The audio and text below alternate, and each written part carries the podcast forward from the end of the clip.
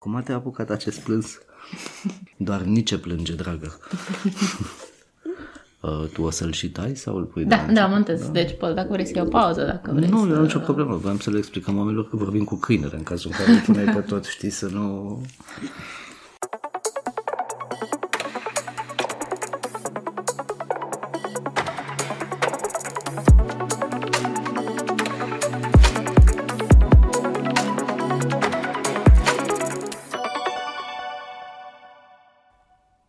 eu sunt Sabina și acesta este Zest, un podcast despre scris cu umor să ne fie mai ușor. Azi vorbesc cu Adrian Teleșpan, autor al romanului Cimitirul, publicat în 2013. După ce a studiat actoria și jurnalismul, Teleșpan a lucrat 10 ani în televiziune, iar în 2012 s-a mutat în Marea Britanie. În acea perioadă a scris și Cimitirul, pe care l-a publicat cu greu, dar s-a bucurat de succes la public. A fost una dintre cele mai discutate și bine vândute cărți ale anului. Acum trăiește din nou în România, are grijă de un cățel foarte simpatic și ține cursuri de scris, printre altele. Așa, să începem. Așa. Uh, să începem să vorbim despre scris. Îți place să scrii? Îmi place foarte mult să scriu, dar din păcate îmi place în egală măsură să fiu leneș. Și uh, mi-ai zis și tu că știi de cursul pe care l-am ținut. Uh-huh. Sunt două lucruri pe care le-am comunicat eu oamenilor, participanților la curs, că sunt cei mai mari dușmani ai scrisului, rușinea și lenea. De rușine nu prea sufer așa, că să zic. adică nu, nu mi se pare că sunt uh, părți ale mele de care să-mi uh, fie rușine, dar lenea mă reține de destul de multe ori din a scrie. Dar îmi place foarte mult să scriu și îmi place foarte mult când am chef să scriu. Uh-huh. Atunci când am chef să scriu și curge textul foarte lejer, e chiar o plăcere foarte mare. Eu sunt cumva de părere că nu prea există blocajul scriitorului. Și sunt de părerea asta cumva ca să mă învinovățesc, știi, că nu o să scriu, că eu sunt un om care funcționează pe vine, din păcate. Și uh, îmi place foarte mult să scriu, ți-am zis, atunci când sunt inspirat și când este textul foarte organic. Dar îmi place, am învățat în timp și să, cum să scriu atunci când am chef de scris. Și să iau să... Și am făcut asta pentru foarte mulți clienți care au nevoie de texte, de copywriting, de orice fel de text practic de la mine. Și n-am chef totdeauna să mă apuc dar am văzut că singurul mod în care a scăpat de această lipsă de chef este să te pui în fața calculatorului și să scrii. E foarte simplu, știi? Există un filmuleț pe YouTube care mie îmi place foarte mult cu o doamnă, domnișoară, care merge la psiholog și spune știți, eu sunt uh, claustrofobă. Și la ce da, am două cuvinte pentru dumneavoastră. Stop it! Stop it. Și cred că și l-a scris, adică nu cred, sunt convins că și l-a scris e inversul, apucă-te, apucă-te, date cu ceva, mm. tot, tot o să iasă. Asta le-am zis și celor de la curs. Zic, bă, puneți-vă în fața calculatorului și dacă nu știți ce să scrieți, uitați-vă în jur și ziceți ce vedeți pe masă. Uite, un pahar. Și aia să fie prima voastră propoziție din, uh, din textul pe care îl scrieți. Că după aia, în momentul în care eu am remarcat cel puțin, funcționează foarte bine din punct de vedere psihologic la mine chestia asta. Eu dacă pun o, scriu o propoziție, oricât de proastă ar fi, nu mai e pagina goală. E și terapeutic scrisul pentru mine. Și mă simt foarte prost că nu scriu mai mult pentru că din fericire și spre propria satisfacție, am remarcat, știu, o evoluție în binea scriturii mele. În, înveți să folosești altfel cuvintele, înveți să le respecti, înveți să le prețuiești în timp și ele te ajută să-ți exprimi cât mai bine o idee. Mă, mă bucur foarte mult că am căpătat în timp chestia asta, respectul față de cuvinte. Și mie îmi place foarte mult limba română, sunt efectiv îndrăgostit de limba asta. Nu sunt îndrăgostit de mult timp, dar uh, îmi place foarte mult și mi se pare o limbă foarte frumoasă în care putem să exprimăm o grămadă de lucruri în diferite feluri și îmi plac și sinonimele din limba română. Îmi plac și prepozițiile și conjuncțiile, totul, totul, totul, și punctul și virgula în limba română îmi place foarte mult. Sunt, sunt foarte fericit că e, e foarte recentă descoperirea asta. Am avut așa o epifanie de, de curând, adică pot să spun și când am fost să iau ayahuasca, mi-am făcut cadou ăsta de 40 de ani. Și în timpul uneia dintre ceremonii, pur și simplu asta s-a întâmplat cu mine. Am realizat cât de mult îmi place și cât de mult iubesc limba română și să mă folosesc de ea și să o las și pe aia să mă folosească pe mine. Asta probabil vine și dintr-o practică și o... Adică trebuie probabil să, să scrii mai mult timp sau să folosești, să citești, ca la un moment dat să-ți dai seama de chestia asta. Nu știu dacă trebuie neapărat să scrii în continuu, trebuie să-ți ții mintea ocupată să, să gândești cumva, știi? Pentru că, la urmă, în ceea ce scriem sunt idei.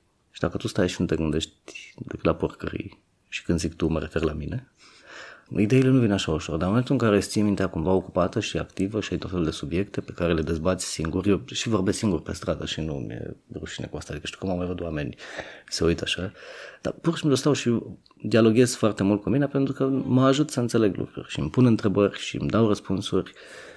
Ideea e primul pas al, al scriturii. Și folosindu-ți mintea în continuu, ajungi foarte ușor să te exprimi mult mai frumos și mai ușor de înțeles pentru cititor. Pentru mine asta e scopul. Când scriu ceva vreau ca oamenii să mă înțeleagă. Nu vreau să pun șapte referințe în subsolul paginii și să le dau niște nume de care poate nu au auzit sau să mă refer la niște lucruri sau idei pe care nu le cunosc. Și încerc ca tot, tot ceea ce înțeleg eu să transmit mai departe într-o, de o manieră foarte, foarte ușor de înțeles. Mi se pare că suntem aproape în 2020 și lumea nu mai are răbdare să citească lucruri pe care nu le înțelege, nici n-au timp. Adică imaginează-ți că toți tinerii ăștia care au telefoanele la îndemână deschid o carte, citesc trei rânduri și nu le înțeleg. Cu siguranță nu vor continua să citească mai departe. De asta cred că toți oamenii care scriu ar trebui să aibă în cap acest concept, că trăim într-o era a vitezei și în care attention spam-ul e foarte, foarte mic, iar ideile trebuie să devină din ce în ce mai simplificate, frumoase și simple. Eu chiar cred în frumusețea lucrurilor simple. E și dificil să faci lucruri simple. E foarte dificil să faci lucruri simple, dar uh, e benefic și pentru tine ca autor și pentru cititorii tăi. Adică eu sunt convins că Cimitirul a avut succes pentru că este o carte ușor de, de citit și mi-am, mi-am dorit să fie foarte orală și foarte simplă în exprimare încă de la început, că și eu vorbesc la fel, nu o să nu știu în ce context o să mă prinzi folosind niște termeni mai relevați. Nu, că vreau să fiu înțeles. Scuze, n-am înțeles niciodată chestia asta cu geniu neînțeles. Cred că dacă ești geniu, găsești o cale să te faci înțeles. Asta e scopul meu. Să fac lucruri frumoase și simple în scris. Că tot ai zis de cimitirul, au trecut ceva ani de când ai publicat-o. Au Cred că trecut șase, nu? 5, că suntem încă în 2019. Cred că în 2014 am publicat-o, nu sau în 2013. Eu am găsit că în 2013. Da, au trecut uh, șase ani foarte repede. Și, evident, cea mai frecventă întrebare de la toți oamenii era când o scriu următoarea, când o scriu următoarea. și la început mă simțeam foarte frustrat, așa și cumva incapabil să mai scriu încă una și nu înțelegeam de ce nu mai scriu, de ce nu mai scriu, de ce nu vine, de ce nu vine. Și răspunsul mi l-a dat uh, Lorin Hill, o știi pe Lorin Hill? E, uh, cântăreața? Da, cântăreața de la Fugis, care ținea la un moment dat un workshop sau ceva la Harvard, nu mi-aduc aminte exact ce, și acolo povestea de perioada în care a lansat Miss Education of Lauryn Hill, uh-huh. care întâmplător e unul dintre albumele mele preferate din toate timpurile. Și a zis, bă, am scos albumul ăla și a avut mega, mega succes și toți oamenii erau încântați, prietenii erau încântați, fanii erau încântați, toată lumea era încântată și după aia la ceva vreme, la un an, după ce am scos albumul, foarte multă lume venea și mă întreba, băi Lorin, ce faci când scoți încă un album, când scoți încă un album? Și a zis și femeia, mă frustra foarte mult această întrebare, pentru că nu știam ce să le răspund până într-un moment în care am înțeles care era răspunsul meu pentru mine. Și răspunsul era, am reușit până la 33 de ani, ea să scoată un album, eu să scriu o carte, că avea o vârstă similară, cred, după o experiență de viață de 33 de ani, în care un om învață. Și e imposibil ca după un an, în care ea a stat să-și promoveze albumul și a mers în turnee și în concerte și așa mai departe, iar eu efectiv un an jumate am stat pe Facebook în fiecare zi câte 14-15 ore și le răspundeam tuturor oamenilor, stăteam de vorbă cu ei și erau foarte încântați, cred că toți, toți autorii ar trebui, în măsura în care se poate, să se lase cumva accesibil, pentru că e foarte mare bucuria unui cititor de a putea să stea de vorbă, știi, cu autorul. După ce am citit în școală, în liceu, Sadoveanu, Rebreanu, Minculescu, e mișto. După aia să citești unul care poți să-i scrii pe Facebook. Ce faci, boss? Ce faci? Uite, cum, cum ți-a venit ideea asta? Știi, să le răspunzi. Pentru oameni e, e foarte tare și cred că scriitorii ar trebui să se lasă să fie accesibili. Și să continui ceea ce zicea Lorin Hill. E foarte greu ca după un an în care tu practic ești focusat pe un job de promovare a proiectului anterior, să acumulezi suficient de multă experiență astfel încât să poți să dai un produs la fel de bun sau mai bun decât anteriorul. Nu știu, chiar îmi doresc foarte mult să scriu. Eu, mie îmi place foarte mult numerologia și sper să-mi placă suficient de mult astfel încât să scot o carte în 2020. Îmi place cum sună anul ăsta, 2020. Și eu sunt născut pe 11 11 Sper să-mi rezoneze în La mulți ani. N-a, n-a fost acum mult timp ziua A fost acum aproape o lună. Am făcut 40 de ani. Cum ai primit uh, schimbarea de, de prefix?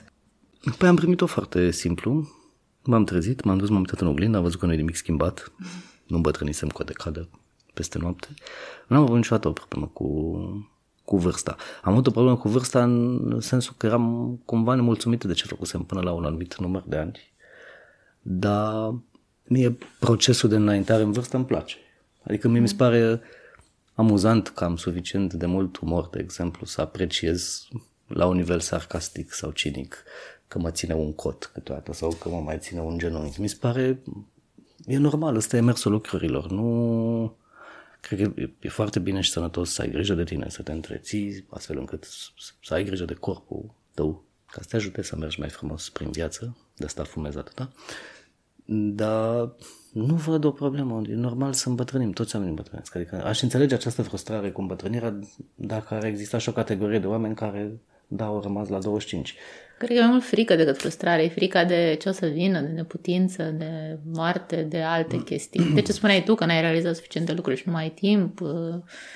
Da, frica de neputință, asta pot să înțeleg. Frica de moarte pe mine mă fascinează. Mi se pare incredibil cum omul reușește să-i fie frică de una dintre puținele certitudini care există. Adică nu, nu sunt deloc o fire religioasă sau ortodoxă sau bisericoasă, dar eu sunt convins 100% că după moarte există și altceva. Mă explic asta prin unele trăiri pe care le am. Sunt unele momente în care simt o, o bucurie atât de mare de a trăi, o bucurie atât de mare de a participa la unele lucruri, de a vedea unele lucruri, încât nu cred că bucuria asta moare odată cu acest corp fizic. Pentru că, din perspectiva mea, din punctul meu de vedere, nu are nicio legătură cu partea mea materială. E din suflet. Și sufletul o să se ducă pe undeva. Eu tot ce-mi doresc este ca sufletul meu să poată să-și recunoască prietenii, știi, după moarte. Adică să putem să ne întâlnim, să stăm așa două, 300 de ani până ne reîncarnăm, să stăm un pic de vorbă, să avem grijă de noi și apoi ne luăm la revedere și ne... Nu mai știu unde văzusem asta, că moartea fizică înseamnă nașterea spirituală și, na- și moartea spirituală înseamnă practic nașterea fizică. Îmi place foarte mult conceptul ăsta. Și eu chiar cred că ne, sufletele noastre se, se dezvoltă. Sună ca niște lucruri din anumite filozofii sau religii spre Asia acolo. Uh-huh. Sună, sună multe lucruri, dar cred că cel mai multe dintre idei au ieșit deja la suprafață până da, acum. Și eu că cred suntem, o, lucru. suntem o specie... și cele multe povești au fost, au fost spuse... Limitată cumva, dar pe de altă parte toate ideile și toate poveștile, cum zici tu, pot fi redate de fiecare individ altfel. Adică nu mi se pare o rușine să mm-hmm. exploatezi aceeași idee pe care au mai exploatat-o alții în scris, în film, în muzică, de 70 de miliarde de ori. Îmi spuneai pe la început că lucrezi cu anumiți clienți pe copywriting, pe... cu asta te ocupi acum? Mă ocup cu multe lucruri. Am avut de-a lungul timpului tot felul de clienți. O să am și în viitor, sunt convins, pentru care fac copywriting. Îmi place jobul ăsta. Și de fiecare dată se întâmplă, știi, să mă apropie ori de om, ori de produs. Pentru că nu cred că poți face un copywriting bun dacă nu ești apropiat de omul sau conceptul respectiv, astfel încât să le, să le înțelegi, știi, să le asimilezi și să dai în cuvinte cele mai frumoase, practic, lucruri despre produsul respectiv. Deși produsul de multe ori la mine s-a întâmplat să fie un, uh, un om. Dar îmi place apropierea asta care se creează între mine și, și client și cunoașterea asta, pentru că ți-am zis în Leneș și în momentul în care eu îl cunosc foarte bine și știu exact ce vrea de la mine, mi-a fix două secunde să-i livrez ceea ce are nevoie. Dar jobul preferat, că tot zisă și înainte, și spre surprinderea mea, cumva, a fost ăsta de, de profesor. Foarte mult mi-a plăcut. Foarte, foarte, foarte mult. Am înțeles foarte bine cu toți participanții la curs și au rezonat și au înțeles să fie deschiși și nu aveam nicio metodă când am început cursul. Adică mi s-a propus să-l fac, am zis egocentric eu fiind, dar cum să nu, păi nu predau eu. Și pe asta și m-am gândit, mamă, dar ce le spun eu oamenilor ăstora? Și a fost foarte constructiv și pentru mine, pentru că habar n-aveam câte lucruri știu. Ai aflat cu ocazia da, asta. Da, da, și pe le-am luat, le-am pus pe hârtie, am dezvoltat idei, am făcut o programă, programul am dezvoltat-o și am transformat-o în module pe care le-am predat acolo Și acum cred că pur și simplu, prin prisma cursului ăsta, inclusiv mie o să-mi fie mai ușor să scriu o carte cu metoda pe care le-am uh, pus-o lor pe hârtie. Pe mine nu doar uh, scrisul clasic m-a învățat multe lucruri, dar și să scriu, din a scrie scenarii am învățat foarte multe chestii. Pentru că atunci am lucrat cu niște oameni care deja lucrau în industria filmului de ceva vreme și care știau câteva lucruri despre structură și colaborând cu ei am înțeles care ar fi metodele de simplificare ale scriturii. Adică ce trebuie să faci astfel încât să-ți fie mai ușor, să-ți, să-ți așterni ideile pe hârtie sau într-un film uh, de o manieră mult mai simplă. Pentru că e, există o metodă pe care am predat-o la curs și care este foarte, foarte simplă. E...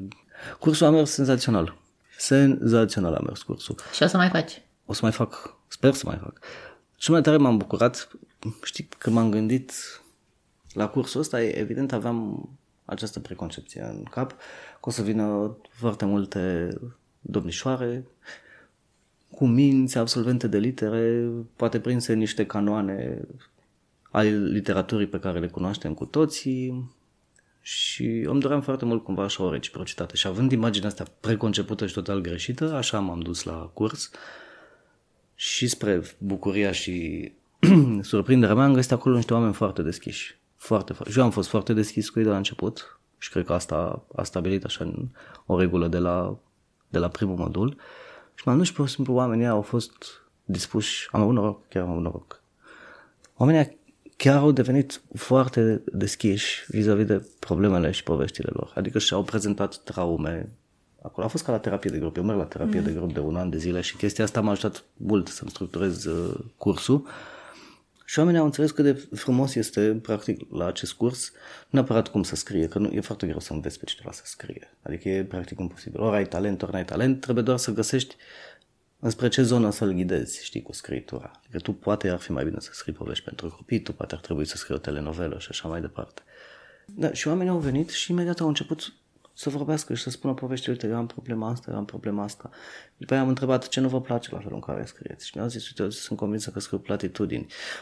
Aveam, chiar am avut o, o, o domnișoară, uh, Cătălina, uh, proaspătă absolventă de, de litere, și care mi-a dat textul și am zis, dar tu, tu ce faci cu toate epitetele astea și comparațiile de la bun început? Nu lasă informația să curgă clară pentru om acolo și au fost foarte receptivi. A fost esențial pentru mine că am reușit să le vorbesc despre carențele văzute de mine. Tot timpul le ziceam, in my opinion, in my opinion și atât că nu vorbeam în numele niciunei instituții. Am reușit să le atrag atenția asupra greșelilor, să spunem, pe care le făceam în scris cu foarte multă blândețe și mă bucur foarte mult că am găsit calea asta de a le preda, pentru că e una dintre ideile mele de bază ca structură umană, că omul reacționează și la frumos. Mie nu-mi place așa cu biciu, cu și în școală și acasă, învățai cu frică.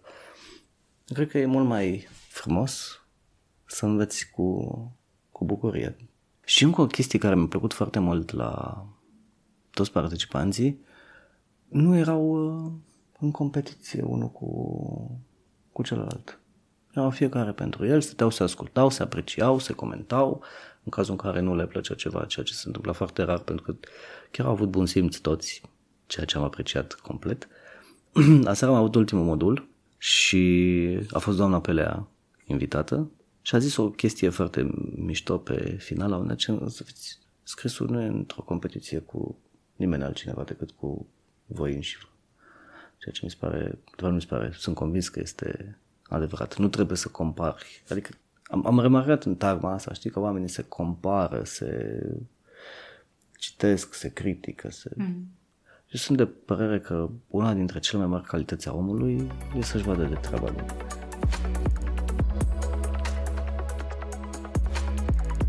Vin sărbătorile, vin sărbătorile.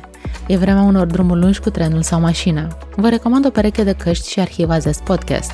În acest prim an s-au adunat peste 30 de interviuri numai bune de ascultat pentru a alunga plictiseala. Și dacă tot ascultați, spuneți și unui prieten despre Zest. Ba și mai bine, dați un link. Dacă din întâmplare vă simțiți generoși, nu ezitați să dați un rating podcastului în iTunes sau oriunde vă aflați. Și acum înapoi la Teleșpan.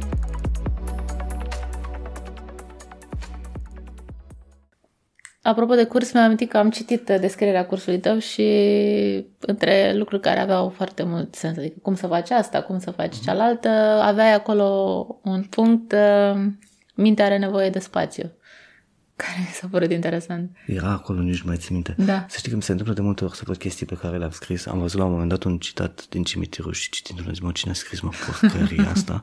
și pe aia scria de sub at. Zic, uh. Da, și mi-am și adus aminte unde o pusesem. Pe mintea chiar are nevoie de spațiu. Și omul are nevoie de spațiu. În general, omul are nevoie de spațiu.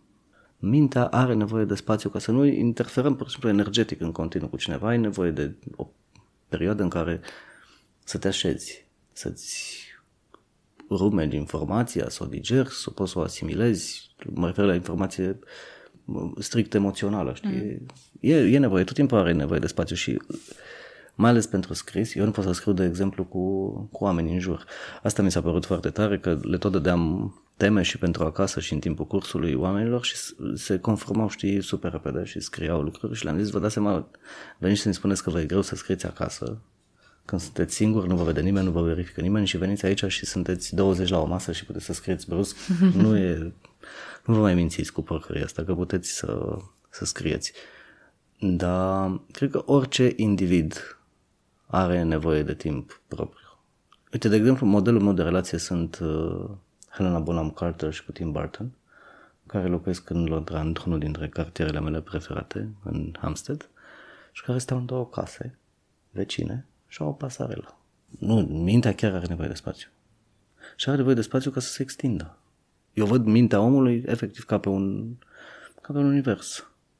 Și așa cum universul se extinde în continuu și mintea trebuie să facă la, la fel. Și de multe ori e mult mai ușor să se extindă atunci când e singură decât când are alții în jur. Mm. Nu pledez pentru solitudine eternă, Doamne ferește, îmi plac oamenii foarte mult. Dar cred că din când în când singurătatea trebuie să fie pur și simplu îmbrățișată ca să poți tu să te descoperi, să ai timp să te analizezi, să te gândești la ale tale. Și singurătatea nu trebuie să vină în momente de criză, ci trebuie uh-huh. să vină în momente de, de liniște. Așa să fie. Așa, să fie. Așa să rămână. Știu că am citit că ai scris cimitirul destul de repede, în două, trei luni, uh, că a fost ceva, un proces natural, ți-a venit ideea și te-ai așezat și ai scris. Și acum spuneai că poate o să publici ceva în curând Uh, lucrezi la ceva sau aștepți iarăși să fie un moment din ăla în care simți uh, că ai idee, că ai inspirație și te așezi să, și să scrii o perioadă în continuu? Cred că factorul principal pentru care voi scrie următoarea carte va fi că nu mă mai suport să nu scriu încă o carte. adică e presiunea, nu neapărat din partea oamenilor, că nu nu resimt la nivelul de efectiv o presiune din, din partea mea. Sper din tot sufletul să-mi vină la fel de organic ca prima, dar nu cred, pentru că acum aș, aș fi un mult mai pretențios cu produsul livrat, adică mi-ar lua mult mai mult timp să o... Eu cimitirul nu l-am corectat decât o singură dată, alături de un editor, dar eu să mă întorc singur pe el, veci, nu, ai că leneș. Uh, am foarte multe idei în cap, am foarte multe notițe. Sunt convins că nici nu o să mă folosesc de ele vreodată. Uh, cred că pur și simplu o să mă pun într-o zi la calculator și o să mă apuc să o scriu. Am ideea de bază. Doar că am mai asimilat eu niște informații mai... Uh, la care cumva nu am avut acces. Am că am fost la ayahuasca. Știi mm. de ayahuasca? Mm-mm. Este un ceai de plante pe care ți-l dau niște șamani și intri într-o transă, practic, Mm. Nu este un drog și nu ești hai, adică ești tot timpul foarte conștient de ceea ce mm. se întâmplă. Și pur și simplu am, am înțeles cât de, și mai puternic cât de valoroase sunt lucrurile foarte, foarte simple. Și având acces și la aceste informații, care pur și simplu sunt la mintea cocoșului cumva, încerc să îmbin ceea ce voiam eu să pun în următoarea carte cu informațiile primite aici și deocamdată sunt așa destul de confuz, dar e decembrie, oricum e o lună agitată, Așa cred că undeva prin ianuarie o să mă apuc să scriu. Sper, îmi doresc foarte mult. Am nevoie. Am, am, am nevoie, serios. Mă simt foarte prost față de mine că nu, că nu scriu. Și poate și când, le, când predai scrisul și le spui altora despre scris, cu atât mai mult îți vine, simți și tu nevoia să scrii mai mult, poate. Mm, nu neapărat că îmi vine să scriu uh, și mai mult. Adică, știi ce m-a, m-a făcut să-mi doresc să scriu și mai mult? Talentul unora dintre participanții la curs. Că vedeam, uite ce, ce frumos scriu și ce simplu și stăteau și ascultau tema și o livrau în tocmai. Știi, era o, o chestie de... Băi, uite ce, ce frumos e să scrii frumos. Eu le-am zis, le-am început, când am început cursul a fost uh, a fost pur amuzant. Când am povestit, am fost pe la un prieten și am zis, bă, uite, o să țin un curs de scriptură. Zic, și lasă uită la mine și zice, tu care n-ai mai scris nimic de 10.000 de ani, te-a pus să investi pe alții să scrie. Și mi s-a părut uh, foarte tare. Da, nu știu, nu, eu, eu trebuie să mă stimulez. Eu trebuie să decid să scriu, nu cred că o să fie niște factori uh, externi. Bine, dacă mi s-ar oferi acum un milion de euro să scriu o carte, acum aș apuca de ea. Aș termina-o până luni. E miercuri, nu? Da. Banii chiar mă stimulează. Sunt, uh, nu sunt factorul principal, adică nu, sunt uh, a doua sursă de inspirație după inspirația însăși. Dar te stimulează banii. Și de asta mi-ar, mi-ar plăcea, de exemplu, în România, taxa de librării să fie mai mică. Acum undeva pe la 40-50%, ceea ce este mm-hmm. uriaș. Ceea ce înseamnă că editorii statului ca impozite producției de carte și autorului le rămân undeva pe la 50%. De asta majoritatea autorilor au undeva un procent de 5, 6, 7% din, uh, din prețul cărții, ceea ce mi se pare... Foarte puțin, mai ales la tirajele din România. Mi se pare foarte urât. Mm-hmm. Foarte urât, adică o lipsă de respect profundă față mm-hmm. de autorii respectivi. În UK, de exemplu, mi se pare că taxa de librărie e undeva pe la 15 17%. Altfel se împart banii. Și eu chiar sunt de părere că ok, pot să scrii din sărăcie o perioadă, dar nu pot să scrii din sărăcie toată viața în 2019. Adică mie îmi place să deschid frigiderul și să văd ceva bun acolo. mă ajută la scris. Nu e factorul principal, sau nu mai este factorul principal, că a fost foarte mult timp, dar e ok nu să fii bogat, nu să te îmbogățești, dar să fii liniștit din punct de vedere financiar, confortabil. știi, confortabil. Atunci mintea e mult mai relaxată. Pentru că în momentul în care stomacul îți dictează mi-e foame, mi-e foame, mi-e foame, mm. cred că e foarte greu să te apuci să vorbești despre frumusețea vieții și adică ar, ar fi ideal să se întâmple asta. Mi-ar plăcea să mă lovească această epifanie, știi, să poți să învăț pe alții cât de frumos este să trăiești și cum să-ți faci viața mai bună în timp ce e mor de foame și n-am unde să dor. Dar nu sunt acolo. Uh, ți-a fost greu să publici cimitirul? După, după ce l-am scris, eu am înțeles cumva, de fapt nu cumva, am înțeles valoarea financiară, punct. Adică știam că e o carte ușor de citit, știam că viața mea conținea și niște elemente mai scandaloase, să spunem, pe care nu le-am inventat să le pun acolo ca să fie cartea mai bine vândută. Și după ce am scris-o, m-am gândit, mamă, să zici, o să se bată acum toate editurile. Mm-hmm.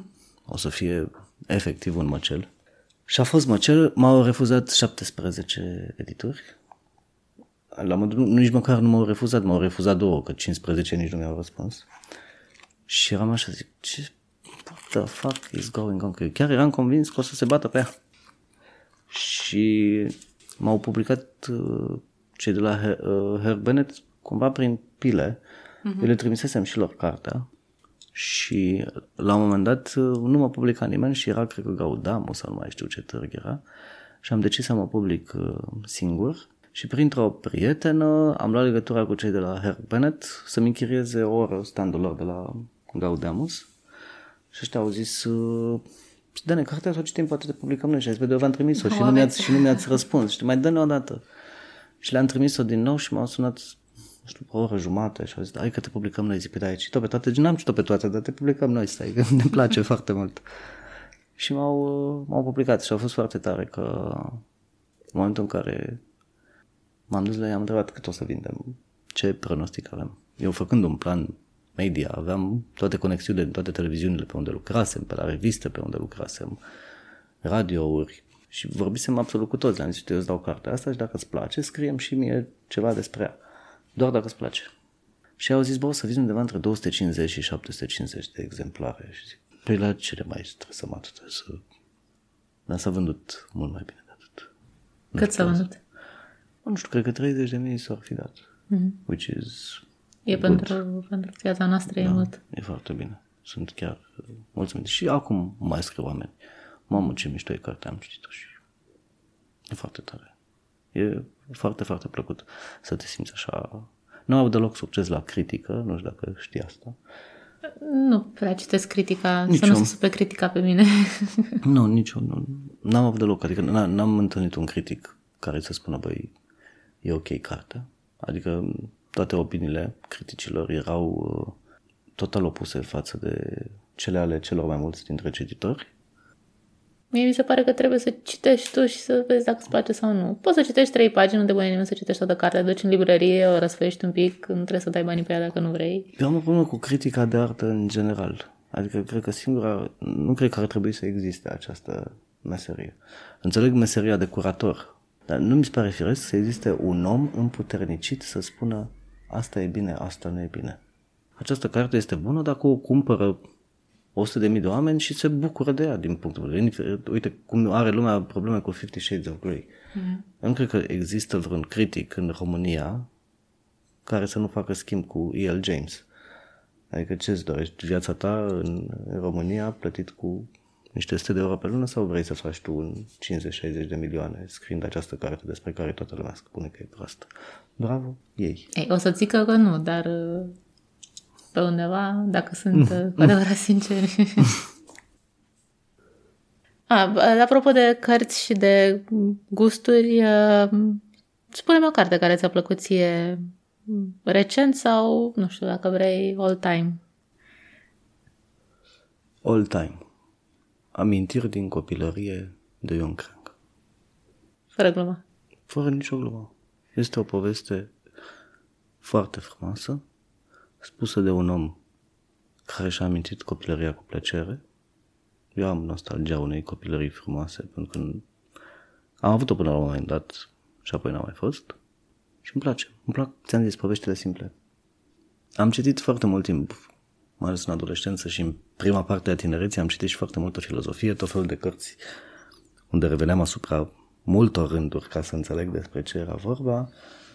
Mintea mea are nevoie de spațiu și de simplitate. A ajuns la această venerabilă vârstă de 40 de ani.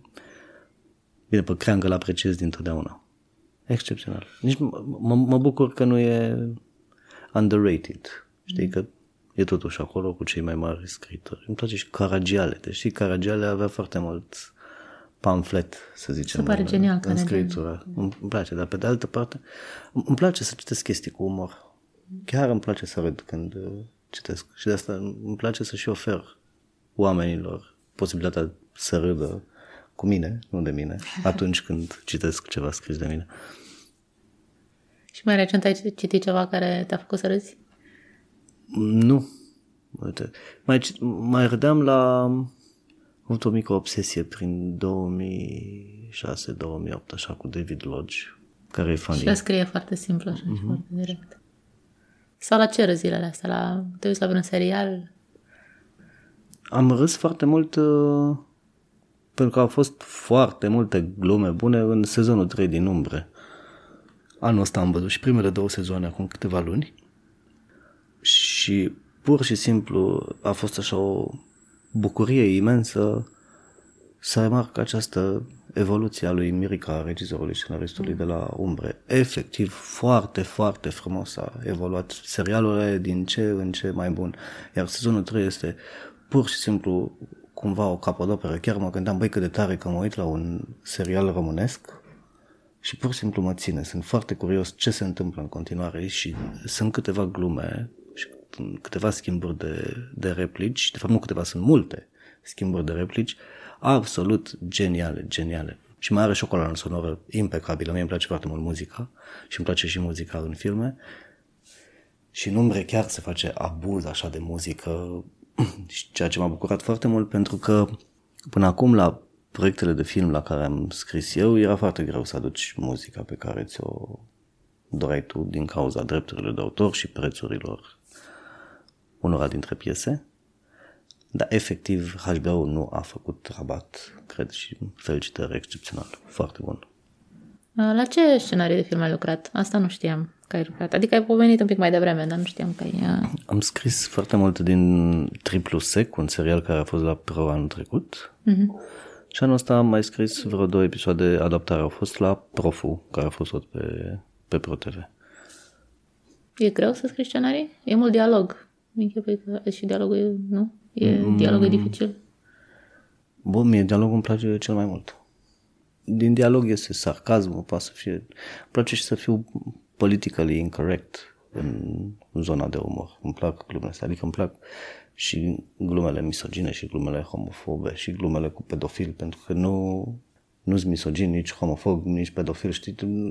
Și în contextul în care tu faci o glumă doar pentru că știi că e bună și nu crezi în vreuna din non-valorile pe care le mm. promovezi acolo, atunci umorul mi se pare foarte calitativ. Na, nu, scriind pentru Pro TV, îți dai că trebuia să te limitezi cumva, că n-ai voie nici să folosești un limbaj, dar tot a fost o experiență foarte știu pentru că m-am învățat foarte multe lucruri despre structură și despre cum poți să structurezi tu povestea astfel încât să-ți fie mult mai ușor să o redai. De ce trebuie să te folosești? Uite, de exemplu, le-am zis uh, participanților de la curs, o chestie pe care eu am învățat-o în timp ce scriam scenarii, zic, faceți-vă cum făceam în școală fișe de personaj pentru personajele pe care voi le creați, știi? Astfel încât să-ți aduci, că tu uiți ce caracteristici are câte unul. Dacă ai scrie tot într-o zi, probabil ți aduce aminte dacă ai scrie 400 de pagini într-o zi. Dar cum acest lucru nu se întâmplă, e foarte posibil să uiți. Și ne-am zis, faceți-vă fișe de autor. Maricica cu afeză, 45 de ani, și face unghiile cu acrilic, ușor ninfomană și așa mai departe, astfel încât are ticurile verbale astea, astfel încât știi să-ți aduci aminte, mm-hmm. bă, stai că asta e așa și să îl întrețin ca și personaj.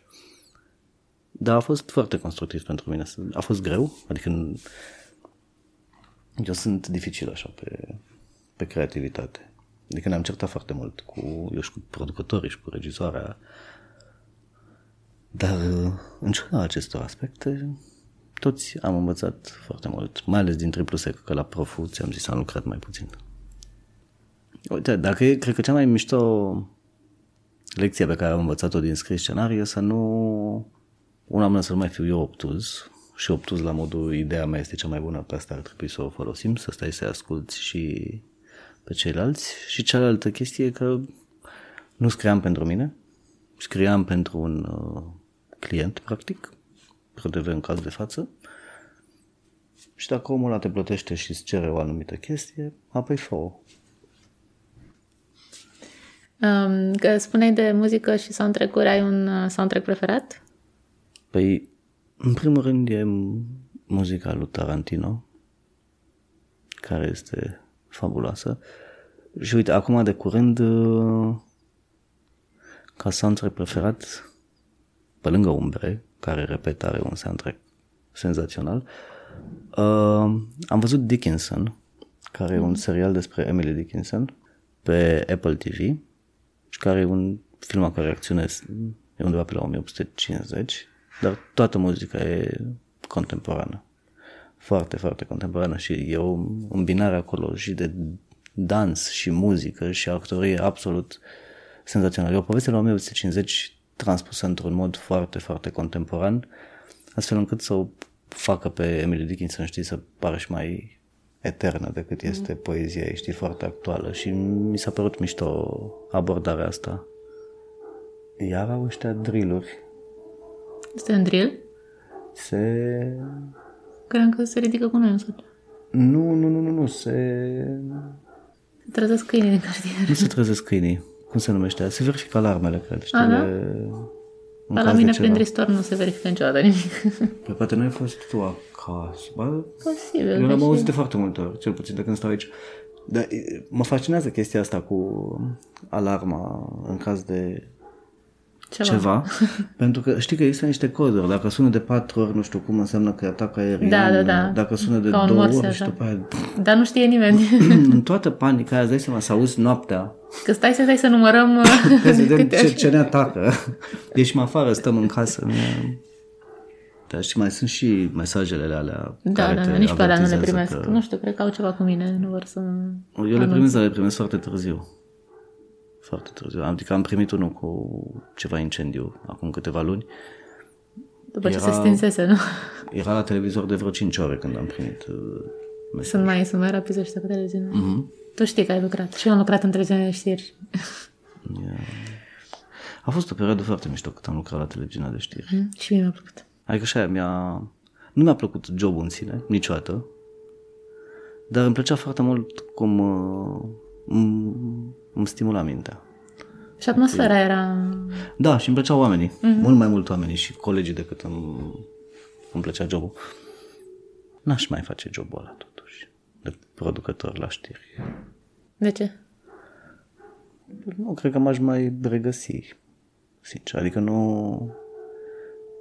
În în afară de, de bani, nu văd ce, mi-ar, ce satisfacție ar putea să mai mi-aducă.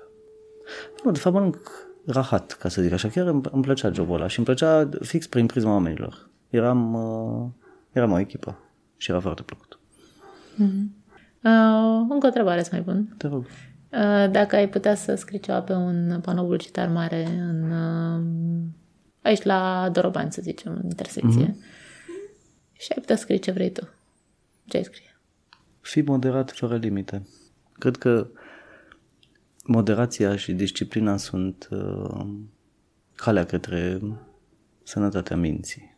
Adică eu știu sigur că atunci când sunt disciplinat și moderat și îmi văd pur și simplu de treaba mea, efectiv mi se expandează cumva imaginația. Totul e să fiu cumpătat. Asta scrie, fii moderat fără limite. Bun sfat. Mulțumesc! Spun și eu.